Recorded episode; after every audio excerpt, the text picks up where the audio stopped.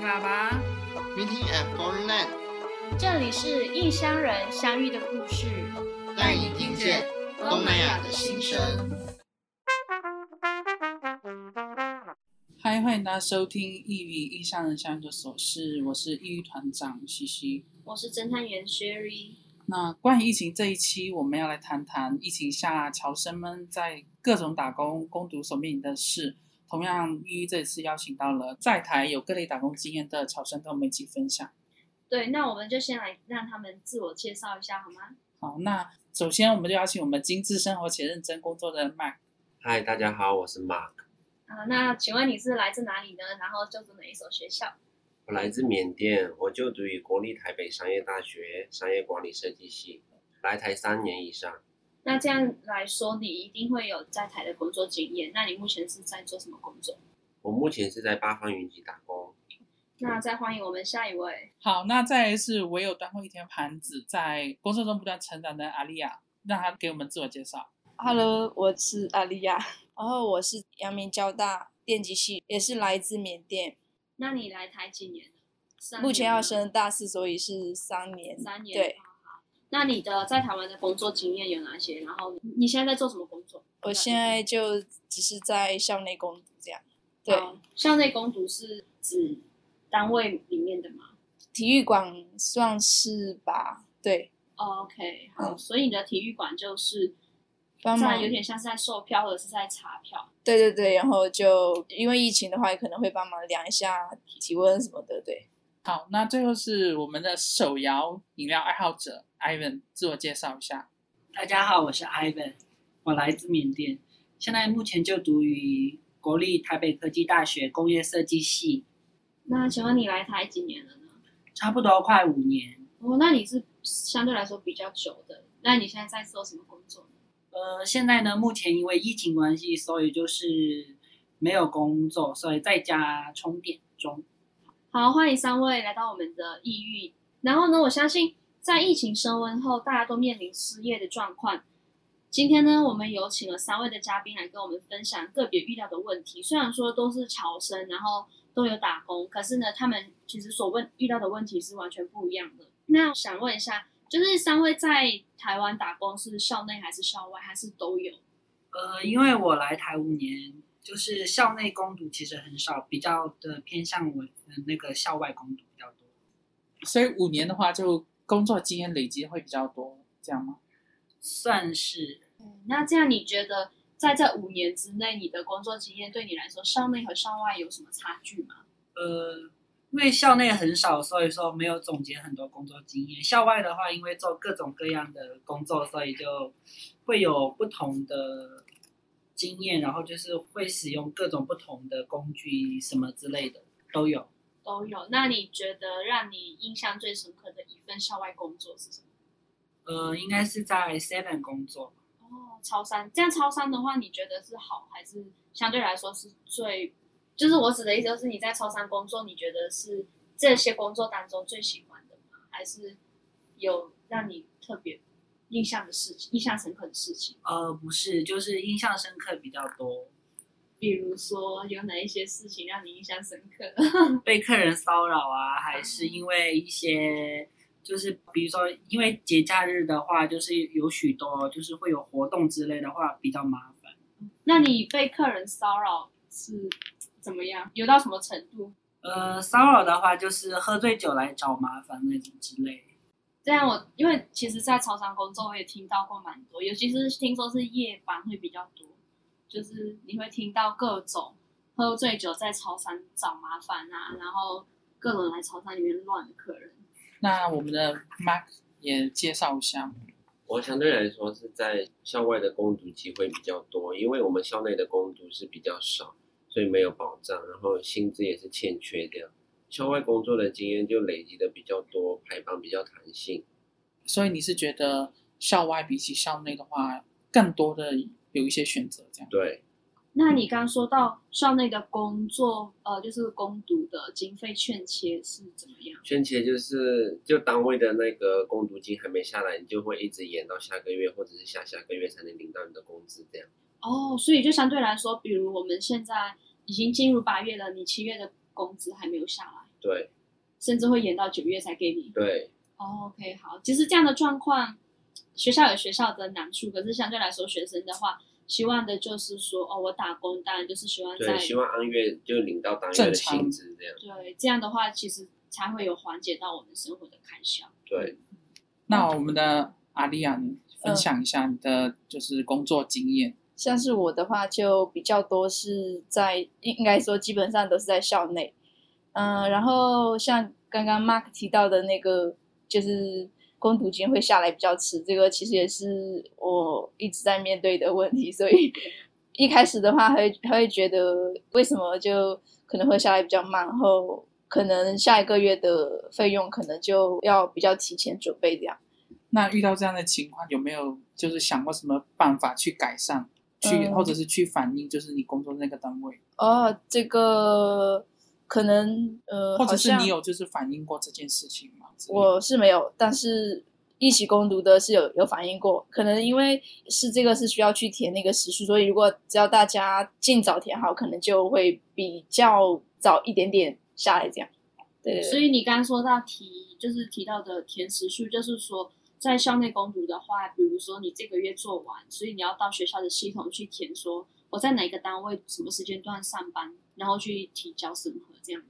对，没错，就是这样。哦，好。所以那这样相对来说，你还是可以算，就是不会到让你生活无法支付的状况，因为那个攻读费会欠钱，因为你都是在学校攻读嘛，你没有校外的。对，所以你都会愿意等，还是你已经习惯这个问题了？我目前应该算是已经可以找到那个平衡点了，对对对。哦，好，好，那就是大家都有攻读的经验嘛。那想问一下大家，对于每个人的攻读时薪大概是在多少范围之内？对，校内和校外应该是会有差别。哦，像是校内的话，呃，就是一百六，但是它还会有扣那个劳保，所以就可能在。大概我会去算一下，可能大概落在一百五十五左右这样。那平均，那其他两位就是在校外攻读的同学呢，让 Mark 来分享一下。好，关于攻读金这个部分，就是我们时薪是大概一百六十到一百七十，因为我在外攻读的经验或者是待的店家比较久，所以我的工资会到一百七十左右这样。那就是每个月还会扣除什么费用之类的？我们是不用扣，因为是劳保或者是健保都是学校帮保的，因为学校已经扣了，就在店家就没有再另外保那个劳保这样。那会有奖金什么之类的？工读生是没有奖金，除非是那个过年过节这样才会有奖金可以领。这样奖金会很多吗？也不会到很多，就三到五千这样。三到五，其实我觉得三到五千已经很多了，就是。我自己之前有在校外攻读，可是我们只有过年的时候会有奖金，而且超少哎、欸，我们才两千，而且我们时薪是死，就不会是你说你待太久就给你增到一百七，我们永远都是一百六。对，嗯、那 Ivan 呢就是你的攻读时薪大概是在什么范围之内？大概在一百六十左右。你做过最高的攻读时薪是多少？呃，就一百六十。一百六十。因为其实有一些店家，就算基本薪是一百六，他们还会再提高，就是可能一百六十五啊，或者是一百七十这样。对，但是我觉得有时候当薪资提高个五块到十块的时候，他工作内容相对也来说会比较累。嗯，好，那就是我们从五月开始就疫情大爆发嘛，然后。大部分就是产业店家都停业，或者是甚至有些人就是失去工作。那你们对于这件事情，就是有没有受到不同的影响之类？那我先让 Mark 分享一下。在受到疫情的影响，相对来说，我们店它原本就是素食餐厅，所以外带会比较多，所以店内所受的影响就较少。这样排班也没有到减少，这样就看自己的就弹性排班这样子。所以是会比较有保障这样。对。所以你算是在疫情下工作不太受影响的人。对，那有影响到你的开销吗？因为疫情的爆发，有影响到就只能叫外送或者是外带这样子。哦、嗯，不能堂食。那阿丽亚呢？嗯，疫情爆发的那段时间的话，基本上我的攻读就是都被暂停了。对。因为都是在校内嘛，那这样的话被暂停，为什么校内还会被暂停？应该来说，校内接触的人不是比较少吗？校外的话，它都是餐饮业，这样的话接触的人会比较多。哦，没有，因为我待的那个我工作的地方是球馆嘛，所以有很多校外的人也会来打球。然后打球的话，就是要戴口罩，其实也是蛮辛苦的。对，所以，是因为受到学校的影响，所以导致很多地方都关闭，所以也没办法正常的运作这样。对，而且那个体育场也包含在那个八大场所里面。对，哦，对对对，所以当然，一级疫情升级之后，学校也被强迫停止。对。体育室的开放哦，对，还有健身房也有关闭。对啊，对啊。所以你们应该是同样产业的。对，就是体育。所以你的工读大部分都是校内，所以一定是受到影响最大的。对，基本上那段时间我都宅在宿舍这样。对。所以那段时间你算是整个月都没有收入，然后都没有地方可以去。对对，这是我好像从来没有想过会没有工作的情况。其实是可以去校外，但是我个人是比较会担心会有风险，这样就是感觉待在学校工作可能会比校外会更安全一点点，这样。哦，这是我个人的想法而已。对，的确，其实，在校外攻读的话，接触的人会更杂，这样。对对对，对而且那时候是学校是有禁止校外人士进入，所以相对来说还是比较安全的。嗯。好，那刚才玛利亚有提到，就是说，因为去校外攻读是会有一定的风险。那对于这样的看法，其他两位有什么想法可以跟我们分享一下？我们先让马克来讲一讲，因为你也有就是校外攻读经验会比较多，所以你现在分享一下。啊，就是因为在我们工作的时候会接触到不一样的陌生人，或者是有些客人他就不愿意配合店内的实名制这样，所以当你劝导还会受到客人的反驳这样子，这是我们目前为止所面临的状况。那你说不配合，那有没有遇到就是冲突之类？有，当我们有在劝导下的时候，他们就会说不需要，或者是就直接走人这样。其实。我觉得这件事情是有蛮冲突的，因为那段时间我也刚好是在校外工读，然后我们也只是饮料店，然后很多人就会觉得啊，我只是来买一个饮料，要实名制吗？他们就会有这样的疑问。对对，其实是蛮难沟通的。有些人他觉得不需要，但是你也没办法。那 Ivan 呢？你有这样的情况吗？呃，因为我是住在台北，就是可能就是去上班之类都需要坐那个大众运输之类的，所以说。因为疫情爆发的时候，老板就直接让我们这些工读就是尽量能不上班就不上班。所以疫情爆发的时候，就是没有工作，就一直在家。因为家附近也是有很多爆发的地方，所以说为了安全着想，就自己在家。嗯，那你是在住在台北疫情严重的灾区吗？呃，住在新北中和附。那刚开始还是蛮多的，所以就蛮严重的。所以说尽量还是在家，然后就是等外送啊，或者是就在家煮一些那些嗯自己料理。对，那这样的话，因为三位都有受到疫情的影响，然后收入肯定是不稳定的嘛。除了 Mark，他是可以说正常正常工作，然后时数也比较自由、比较弹性的可以调配。那这样的话。疫情期间，你们都怎么平均自己的开销？就是可能在生活上啊，然后没有收入的情况下，怎么去开销你们的金钱？那你们有这样的情况吗？呃，是有，就是因为我是自己在外面租，所以就是有需要付房租之类的，就是可能就是需要和家里就是借记一下，就是疫情没工作的时候。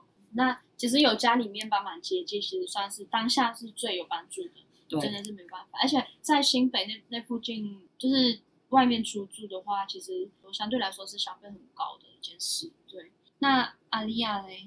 呃，我那段时间基本上都是在自己煮这样，对，我就可能是自己买那个生鲜，然后就生鲜也是可以外送嘛，然后会有什么打折之类的，我就会用那些优惠券，就买来自己料理这样。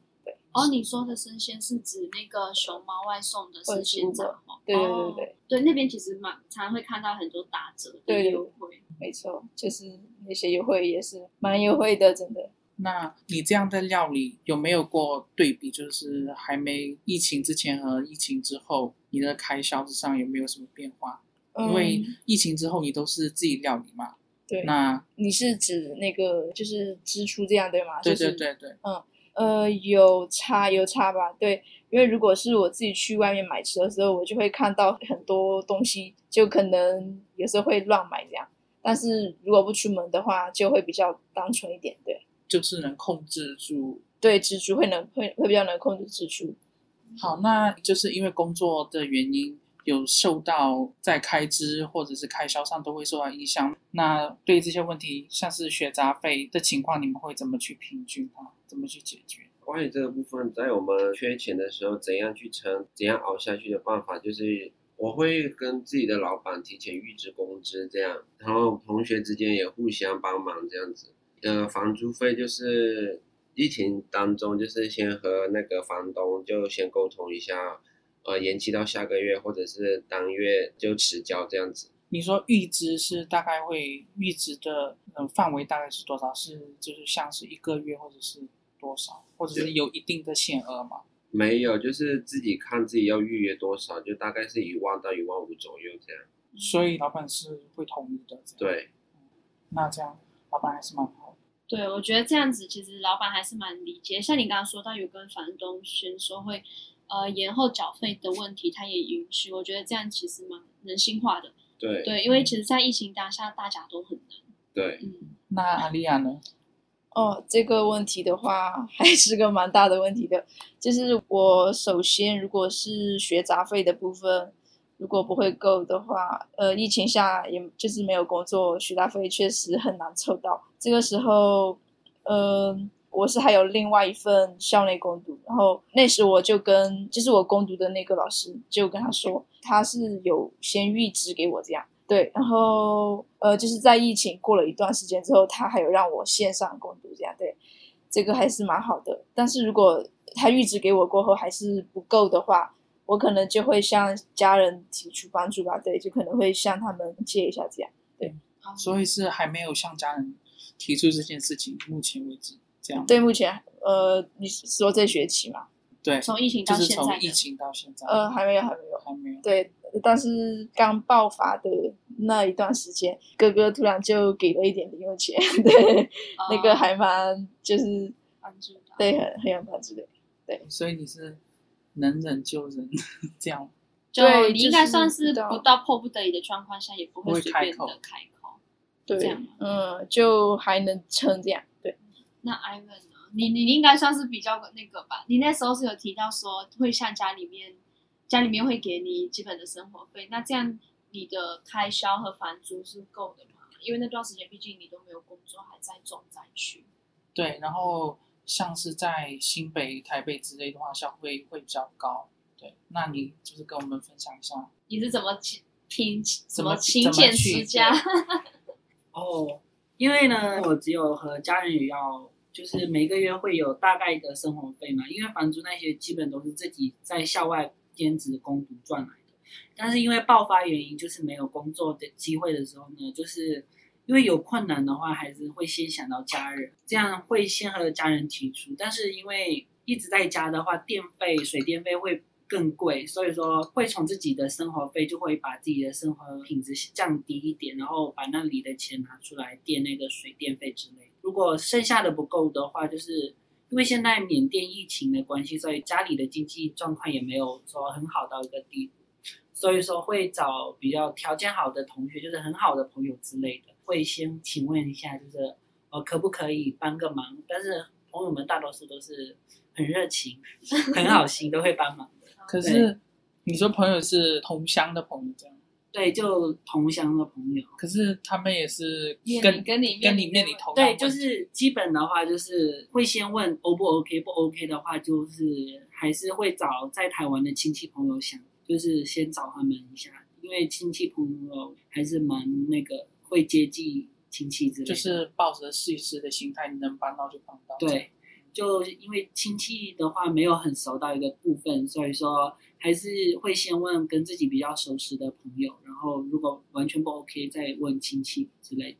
那阿丽亚有什么要补充？嗯，说到就是跟朋友借，我也是有时候会向朋友先问一下他会不会方便这样。对，就是朋友之间还是会互相。虽然大家都处在一个比较需要帮助的那种情况，但是还是会问一下这种常常比较来往的、比较熟悉的朋友。对，其实我们都一样，大家都这样，就是明明大家都是处在同一个状况，大家都是可能是同乡，然后也面临了失业的问题。可是家里面其实缅甸现在也是各种疫情政变导致后的后果，然后经济也不太好，然后基本上大家的情况都差不多，收入都一样。然后可是呢，每个人的小金库还是不同的，也 会问一问。对对，对，对。那你没有面临到就是被拒绝的吗？就可能大家会觉得说，哦，嗯、我有没有办法？就是可能这种经验比较多，或者是被拒绝的次数比较多的，你就怎么去让自己，怎么去安慰自己吗？或者是怎么去看待这件事情？因为基本借钱的都是好朋友，所以拒绝的方面是有想过。就是安慰的话，应该就是哦哦，原来你也没有钱，会有一点就是感觉就是哦，大家都是蛮苦的，会。互相可怜这样。哦，其实我觉得心态还是占很大的一部分。对。那 Mark 呢？在没有不困难的时候，是不会向朋友伸出手借钱这样的问题。OK，那你有借了，然后大家都没有帮到你的情况吗？就可能说你是不太借钱的人，然后可能突然有一天你就有什么急用，那向身边的朋友借钱，可是大家就说啊，我这时候刚好也没有，这样你有遇到过吗？也是有当。就当你的卡里面就刚好钱不够，但是你又想刷虾皮啊，或者是淘宝之类的，你就一定会向朋友借钱啊、呃。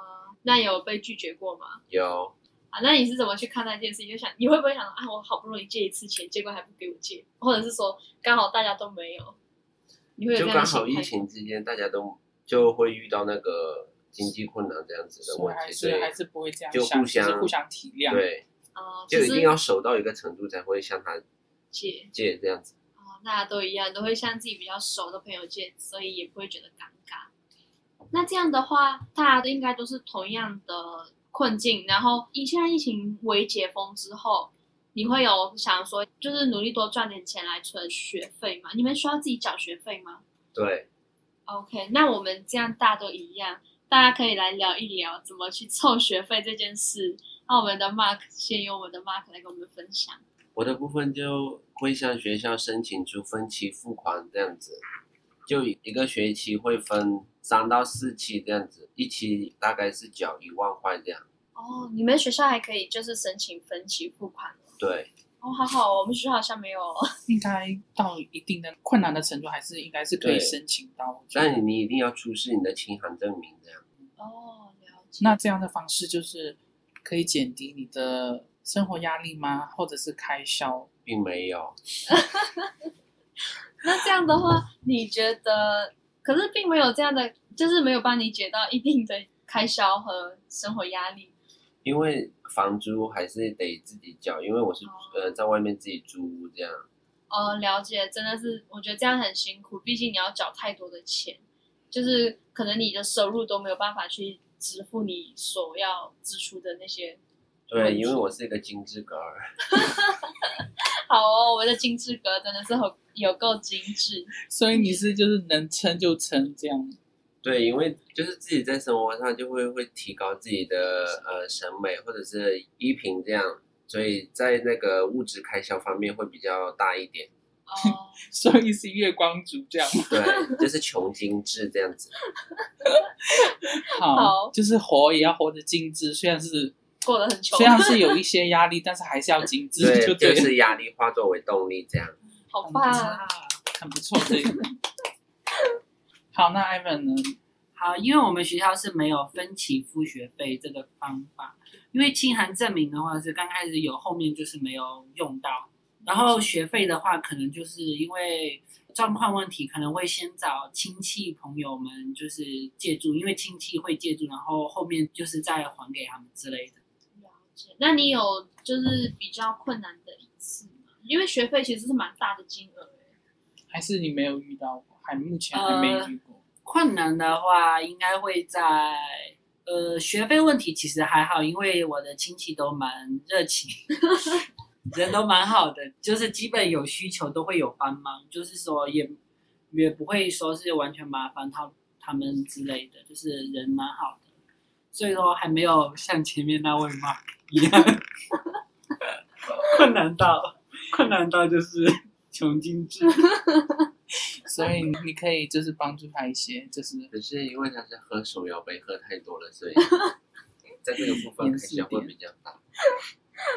OK，好，那其实我觉得这样算是比较幸运的，就是有接济的地方，你只要开口就会有得到帮助。对，那那阿丽亚呢？呃，我其实跟 Ivan 有一点像，就是可以有家人借住这样。我也有感觉到，就是有借住的地方是一件蛮幸福的事的，对，就不会到没有解决，就是就比较有一个管道可以比较轻松一点的。对对对，其实我觉得在外面打工，因为学费是一个很大的一笔钱，所以像我自己也会有这样的情况，就是像寒，尤其是寒假，你没有办法用短短的一个月去挣你四万块的学费。所以呢，这时候你就要向家人说啊，我学费不够了，可以借我钱吗？对，啊、对，我们都有这样的情况。其实感觉大部分侨生都是这样子，至少我身边的侨生都有这样，都会是这样的。对，大家很辛苦，大家努力的生活，要做一个精致的人。来自 Mark 的名言。那 Ivan 还有什么就是意见要发表一下？我的亲戚们爱你们。好哦，这样你要记得把你的频道分享给你的亲戚听，然后重点要画出来，他们才会听到。好，那再问你们这是一个问题，因为疫情，然后加上现在缅甸也有政变的情况，那关于家人寄钱的部分有没有就是会受到一些影响？呃，大概是有一点，但是因为。就是还是因为亲戚有借记，所以说就是汇率或者汇过来台湾的钱的话，可以先缓冲，就是可以先不汇。因为现在因为缅甸的话，就是基本缅甸人都自己的金钱怎么汇都有点困难，所以说这方面的话就是还可以。哪里啊？哦，我不是从缅甸寄过来的，是就是在台湾也有可以直接借这样，就直接汇到自己的账户这样，就没有。前面 Ivan 说到的那个从家乡寄过来这边手续费，而且现在政变，呃，也因为疫情转账其实很困难，而且手续费还蛮高的。所以我是没有遇到那个问题。那这样你算是比较幸运的，就是有亲戚在台湾，然后直接给你台币，对，新台币，这样就相对来说比较不会有什么困难。嗯，那你们就是家里面会有可能家里因为疫情或者是。政变的问题，然后家里面的收入也不太稳定，你们都会有想寄钱回去的状况吗？对，大家自由或者是或者是家里面就是有没有受到很大的打击之类？有这个想法，那你有？但是因为自己也是就是需要帮助这样，所以其实就只能是在关心方面吧，就其实不能只能 对精神上的支柱这样，对、嗯，就自己把自己先。先照顾好，照顾好就好。对，这个其实也是他们比较喜欢的吧。对，那妈呢？呃，这个部分就是，呃，因为自从来台以后，就是没有向家里呃要过一分钱，都是自己自力更生这样。所以当疫情来临的时候，家乡所受到的影响，也就是不能外出工作这样子。所以家人会告劝自己说，在台就一定要照顾好自己，就不用担心家里面这样子，就是要先把自己顾好这样。好像我们乔生都是这样。对，那 Ivan 呢？你有什么特殊的经验吗？还是有的，大概就是自己就会说哦，减少一点生活费，然后可以就是比较放心之类的。了解。好，那大家分享了自己的很多经验。那关于疫情爆发，我们也有面临到很多的问题。那你们有没有什么可以接触的管道来帮助到你们持续你们的开销生活？这样，就比如像是什么单位之类的。对，因为我记得在疫情爆发的时候，台湾会有他们自己的纾困奖金。对，那我们身为缅甸人就没办法申请嘛。那我们也会有自己的什么缅甸会啊、马来西亚会啊，就是自己国家家乡的一个会，会给你们一些帮助吗？艾文来跟我们分享一下吧。呃，是有，就是会有那些缅甸同学会，他们基本都是已经工作，还是有里面的一些成功人士学长姐们，他们都会帮助我们。因为他们淋过雨，所以他们会为我们打伞。哇哦！再说谢谢学长姐们，虽然我没有申请到。哦，所以其实，在申请的时候，并不是一申请就会有的状况，还是要看。很多人都有困难，不止自己。当然，自己没有很困难到一个地步的话，还是先能让其他有就是更多更需要更需要的人会比较好。好的。那申请的管道里面都会有什么样的补助之类？呃，就是会给物资，就是酒精、口罩、泡面，或者就是吃的，还有一些助学金之类的。但是我还是有收到物资，还是谢谢。所以是有分物资类或者是金钱类。对。那阿丽亚呢？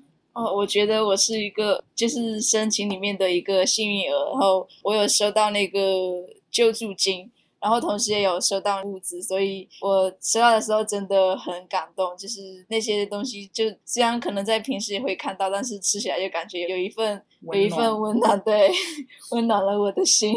对，那像刚才艾文说他没有申请到，那 Mark 你呢？有申请到吗？我有申请到，就是来自自己家乡的一些校友会的救助金，物资方面是到目前为止还没收到。了解，了解，还是要感谢为我们撑伞的那些学长学姐们。好，那就是像这样各式各样的管道、物资、现金，对你们有到一定的帮助吗？你们觉得，像是金钱拿到那个金钱，维持维持你的生活多久之类？好，那 Ivan 现在讲，还是可以的，因为送的物资还蛮多，所以就是不用再另外买，就是花到自己的钱，还是有剩。那收到金钱补助的两位呢阿丽亚。我觉得非常有帮助，可能就是几千块这样，但是非常有帮助，就是在非常需要帮助的那种状况下，就是还有物资这样，就其实帮自己省了，算是很大一笔。对，了解，因为是其实像物资的话，你会自己煮的话，相对来说，你平时就可以少买一些材料，是这样的意思吗？对，就可以去做一些挑选这样。好，那可以问一问，就是你们金额的范围大概是在多少之间？你说补助吗？对。呃，上一次收到的是五千，这样，所以你有收到很多次哦？没有，就一次而已，就一次而已。对。好，那 Mark 呢？你觉得就是对你有帮助吗？呃，还是有，但是相对来说，五千还是对我们学生开销还是少一些这样子。因为自己还要缴一些房租费、一些生活费，所以说到舒缓也没有那么大的舒缓。就是，所以你是想说，能申请更多，还是要申请更多？对，并不是说我申请到这一次就不会再继续申请，或者是限制我申请的那个次数。次数对，但是也不能一直去仰赖那个救助金这样子，到最后还是要靠自己，这样就比较踏实。因为你所申请的不一定你会申请到。嗯，对，其实基本上如果都是同乡会或者是你的校友会赞助的话，大家都会先给没有收到任何奖助学金或者是疫情当下没有收到帮助的人，会让他们优先。对，其实我觉得这样就是大家都在努力的帮助更多需要的人。好，我们现在 Mark 有要补充？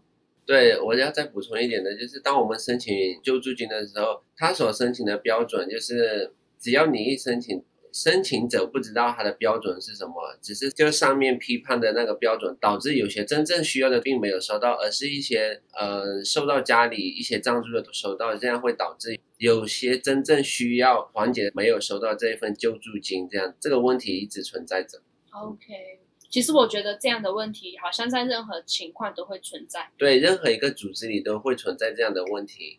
对，毕竟他们的出发点是想要把钱给需要的人，可是，在更多时候，大家看到可以申请到钱的时候，大家都会不自觉就很积极的去申请。可是有时候标准是死的，但是没有办法，你就只能按照你的标准。像分发的那个救助金，它还有分，或者比如说你是医学类的话，它的那个救助金会比较高。但我想在这边反映的是，身为来台的同学。他所拿到的每一份救助金都应该是平等的，不应该医学系或者是设计系或者是资管系就所受到的待遇是不同的，这样好像有点不太公平这样的意思。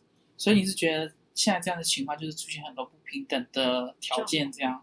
对。OK，其实大家都需要，我也觉得用你念的科系来分你该得到的救助金，我觉得这有点不太公平。对，因为同样都是需要帮助，但是。不一定说你念的某个系就需要特别多的钱。对对，好，我觉得这一点其实好像一直都存在的问题，可是大家都没有反应。我觉得很感谢 Mark 愿意站出来告诉大家存在的原因，讲出了很多人的心声。对，我也有话要说。艾文，你有反应了吗？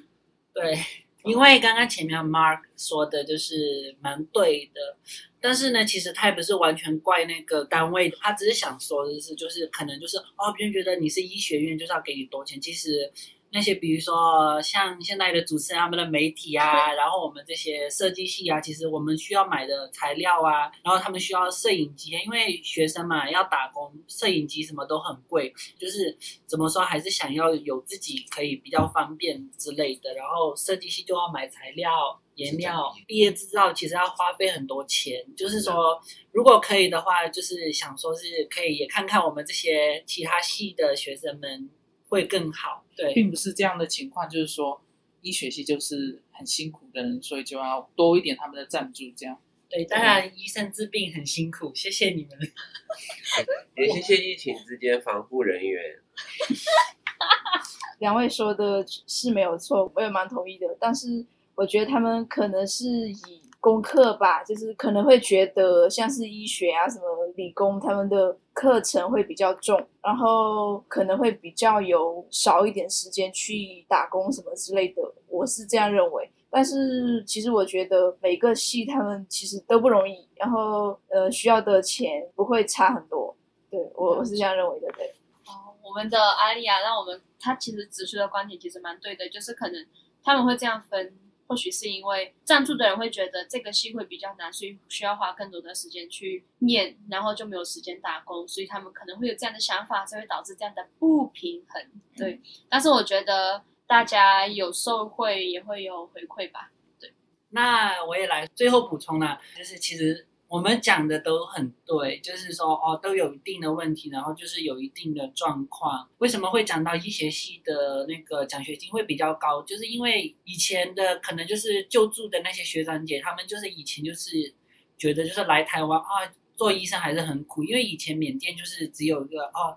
你想出人头地，就是一定要做医生之类的，但是又很苦，因为在缅甸医学生是很竞争的，所以就哦知道为了读书就很辛苦，所以他们觉得应该多给。其实就是像我们设计系啊、多媒体系什么的，就是可能是因为我们也很少去向上面宣传到我们的重要性之类，因为这些系都是近几年的缅甸生才会开始在注意这些，上面的学长姐都是很少会注意到这部分，所以说其实我们有缺少一些就是去和上面反映我们这些状况的问题，对。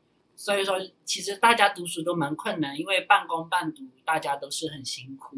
但精致穷的人也是有他的苦。怎么说？因为他就算精致穷，他也没有去说是需要去借到别人的钱什么，因为他只是用他自己的钱，其实是没有任何冲突的。当然，救助金也就是很重要，就是对学生们来说，也感谢学长姐们，就是给我们打伞的各种管道啦，有让我们侨生、缅甸生可以申请的方式。好，其实听完三位这样的个人的观点，我觉得就是大家都有自己的观点要分享。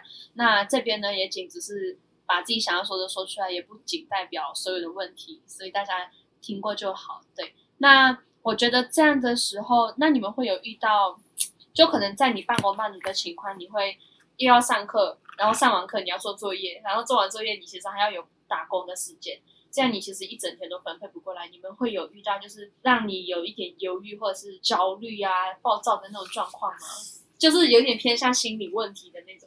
哦，好，我的 Mark，你来说说看吧。有，当你在功课啊遇到一些压力，然后工作遇到一些压力的时候，心里的一些忧郁还是会产生。当你的作业跟不上别人的脚步的时候，你会就是有想退学啊，或者是转系的想法。大多数缅甸同学来到这边的。第一个问题就是自己的能力达不到系上所要求的点，这个问题。那你就是怎么去缓解这样的情况？还是要多与人与人沟通，然后多和你的同学交流，这样子多和老师交流。和老师交流，这个是一件很就是会让你得到一些舒缓的问题。这样。那阿丽亚，你觉得你的情况？呃，哦，崩溃或者是有压力是有的，就是呃非常的无助的时刻。在你觉得非常无助是怎样的情况？是在工作和学习学业之间的那种压迫吗？呃，我觉得工作是还好，就是在课业方面吧，就是会有那种呃，有时候会喘不过气的感觉。呃，但是我有非常棒的那个同学，有时候就是他忙完他自己的事情后，他他就是会讲解给我听那些，就是一步一步的讲解。对，呃，其实就是非常的感谢他.感受到满满的温暖这样。了解，所以我觉得其实就是像我们很多时候都会是这样，因为是侨生，然后你来这边的话，你不能和本地生相比，嗯、这也是很多有一些老师也会跟我们讲，就是说啊，你们来到这边就是一定很辛苦啊，还会各种关心，对，我觉得其实就可以得到很多温暖，因为他们一些老师他们会说哦，自己其实也在美美国或者是就就他们也自己也有出国念书的经验，对，然后他们就会。用那种经验，因为他们自己可能也懂这种感觉，就是你出国念书跟不上脚步的各种压力，对，甚至有一些人会因为这样，就是有点被迫的，有点心理阴影，就会想不开啊，或者是觉得怎么样都没有办法过好，嗯、或者说怎么样都没有办法跟上学业的脚步，对。但是我觉得这些要适应就好，像是 Mark。他提到有就是可以去找老师聊聊这样，我觉得其实对，有时候要看老师是谁啊，也是，就就是如果有问题可以去找老师聊聊，其实有时候帮助还蛮大的，他就可能会给一些你从来想不到的那种思维模式，对，就是可以有另外一条思维的路解救自己这样的感觉，对，我是有这样的经验。好，艾文，你要补充吗？对，我要补充。就是呢，因为我们在缅甸学的和台湾学的，其实就是你会发现，就是我们读了后就发现哦，文化程度其实差蛮大的。因为缅甸很落后，就是台湾很多教育都有，所以说来到后就发现哦，我们落后很多，所以说就是学习上会很吃力。然后呢，就是因为有些外国学生，就是像我们朝生，就是有些就是我都出国来到台湾读书，就有些人就是会怎么说，会有一点就是。比较要强，就是说是不会低头那一种。肯定说是受到一些挫折，他就会没有就想说，就是比如说，比如说他在上学的时候，比如说他不会这个问题，他不会去问别人。哦，对，如果老师会你问你你会不会，你要坚决说不会，不会就是要学，就是要说出来，就是不要自己藏的，因为后面就是自己也没说，也没有学会的话，最后还是会自己会很忧郁之类的。所以说，也尽量和同学们保持友好的关系。如果有些同学不友好的话，可以坚决说不，不交这个朋友，去找。还是有很多同学还是蛮好的，因为有些台湾同学其实他们觉得，哦，你外国来的，他们也很想认识到你这个国家怎样怎样之类的，还是会有一些交心的台湾朋友。那所以呢，我们这一期有访问到三位的不同的观点、不同的困难，还有所遇到的问题，都是。在台湾，基本上侨生都会是大家所遇到的问题，想要分享给大家。对，也谢谢三位同学跟我们讲了很多在台学生面临的一些问题。那我们这一期的节目呢，就到这里了。欢迎大家持续关注我们的抑郁，谢谢大家，谢谢，谢谢，拜拜，谢谢，要关注哦。